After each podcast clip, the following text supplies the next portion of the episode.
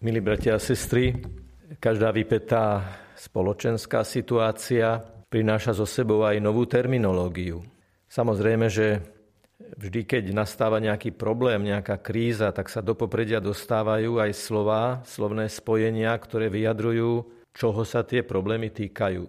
Dovolte mi rozímať dnes nad tromi takýmito slovnými spojeniami alebo slovami, Samozrejme na pozadí dnešných čítaní, ktoré nám ponúka Božie slovo. Pred viacerými rokmi sme veľmi o štátnych hmotných rezervách nepočuli a dnes je to dôležitá téma. A každému nám je jasné, že vytváranie štátnych hmotných rezerv má za úlohu určitú prípravu na možné krízové situácie celej spoločnosti. Dlhodobá skúsenosť však hovorí, že popri týchto hmotných rezervách vytváraných na celoplošnej úrovni je veľmi dôležité vytvárať si aj osobné duchovné rezervy. Rezerva je niečo, čo máme pripravené na to, aby sme v určitom momente vedeli obstáť, aby sme mali silu zotrvať v láske. Ako sa načerpáva osobná duchovná rezerva ktorá nám aj pomáha potom spravodlivo, múdro naložiť s akýmikoľvek inými hmotnými rezervami. Tá osobná duchovná rezerva sa načerpáva cez modlitbu, čiže cez rozhovor s Bohom. V týchto dňoch máme obmedzený prístup k Svetej Omši. Je to jednoducho fakt, takáto je realita. Ale môžeme ísť k svetému príjmaniu, môžeme doma robiť duchovné sveté príjmanie, a možno, že v tejto situácii, ako keby nám pán hovoril, hľadajte ma v srdci. Tam ma môžete stretnúť, pretože ja cez slovo, ja cez príjmanie duchovné alebo príjmanie v kostole chcem sa dotknúť vášho srdca. No a to už sa dostávame k tomu druhému, dnes tak často používanému slovu bezdotykový. To je slovo, ktoré je výzvou zo strany epidemiológov. Jednoducho vystrihať sa takých spôsobov dotyku vzájomného, ktorý by mohol spôsobiť zdravotný problém. Duchovný problém je však opačný, a to vtedy, keď je kresťan nevzhľadom na človeka, ale vzhľadom na Boha bezdotykový.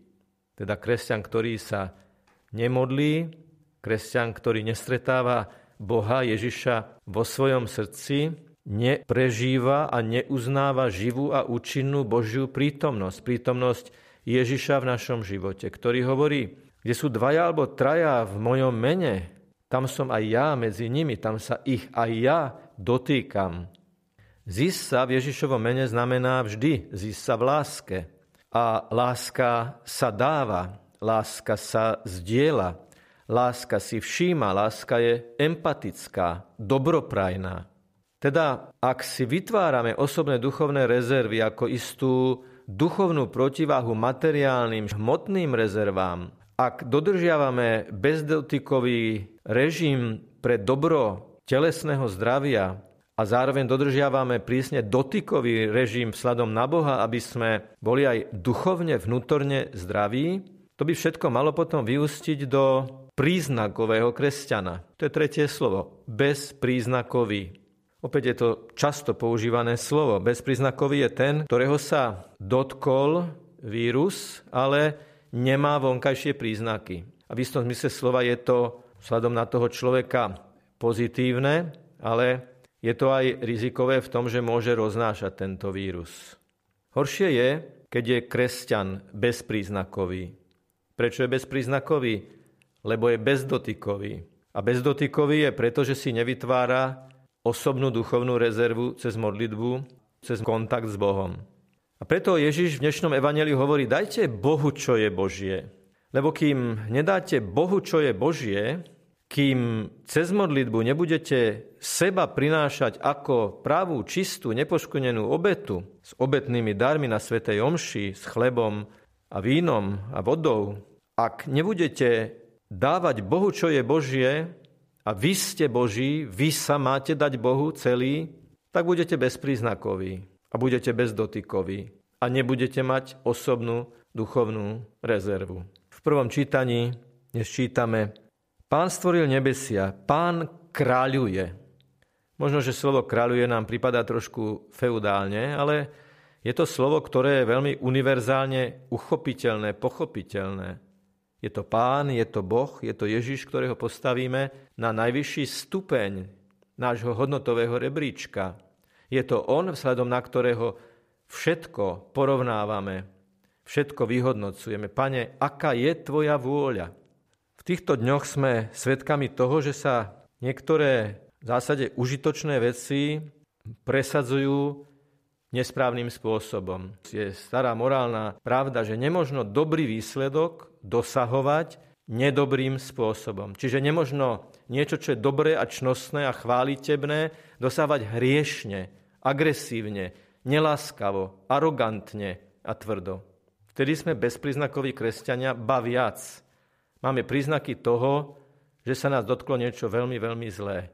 Nič nemôže ospravedlniť nelásku. Nič. Láska musí byť vždy. V istom ministranskom tábore sa hrali takú hru. Ministranti mali nie sviecu, preniesť z bodu A do bodu B, mali ju preniesť čo najrýchlejšie, ale tak, aby im tá sviečka v ruke nezhasla, pričom si ju nesmeli kryť dlaňou. A tak si chlapci uvedomili, že musia nastaviť tú svoju rýchlosť a tú svoju pomalosť tak, aby ten plamienok stále držal. Takže aj v hektickej, vypetej, krízovej dobe, drahí bratia a sestry, keby sme chceli veci aj unáhliť a riešiť rýchlo a riešiť hneď a riešiť aj nátlakom, my sa musíme pýtať, no voľme vždy tú rýchlosť, to tempo, ten rytmus, ktorý nedovolí, aby ten plamienok lásky v našom srdci zhasol, aby sme stratili lásku. To si musíme strážiť ako oko v hlave, naozaj, lebo bez lásky sme zaslepení a robíme veci, ktoré sú v konečnom dôsledku kontraproduktívne a nevedú k riešeniu. Keď budete vidieť zdvihnutý eucharistický chlieb, rozlomený chlieb, so slovami Baránok Boží, ktorý sníma hriechy sveta. To je baránok Boží, ktorého sa chceme dotknúť, aby sme boli príznakoví kresťania, na ktorých je vidieť lásku. Povedz iba slovo, pane, dotkni sa ma a moja duša ozdravie a to bude cítiť potom každý, s kým sa stretnem. Skúsme aj túto svetú omšu prežiť v takomto duchu, v takomto vnútornom nastavení, v hlbokej viere a bázni pred Bohom, lebo Boh kráľuje, On stvoril nebesia a nás stvorí každý deň, aj cez krízové situácie nášho života. A pýta sa nás, o čom je tvoje kresťanstvo, o čom je tvoja viera, o čom je tvoja láska. Teraz keď je to o niečo ťažšie. Nech je pochválený Pán Ježiš Kristus. Na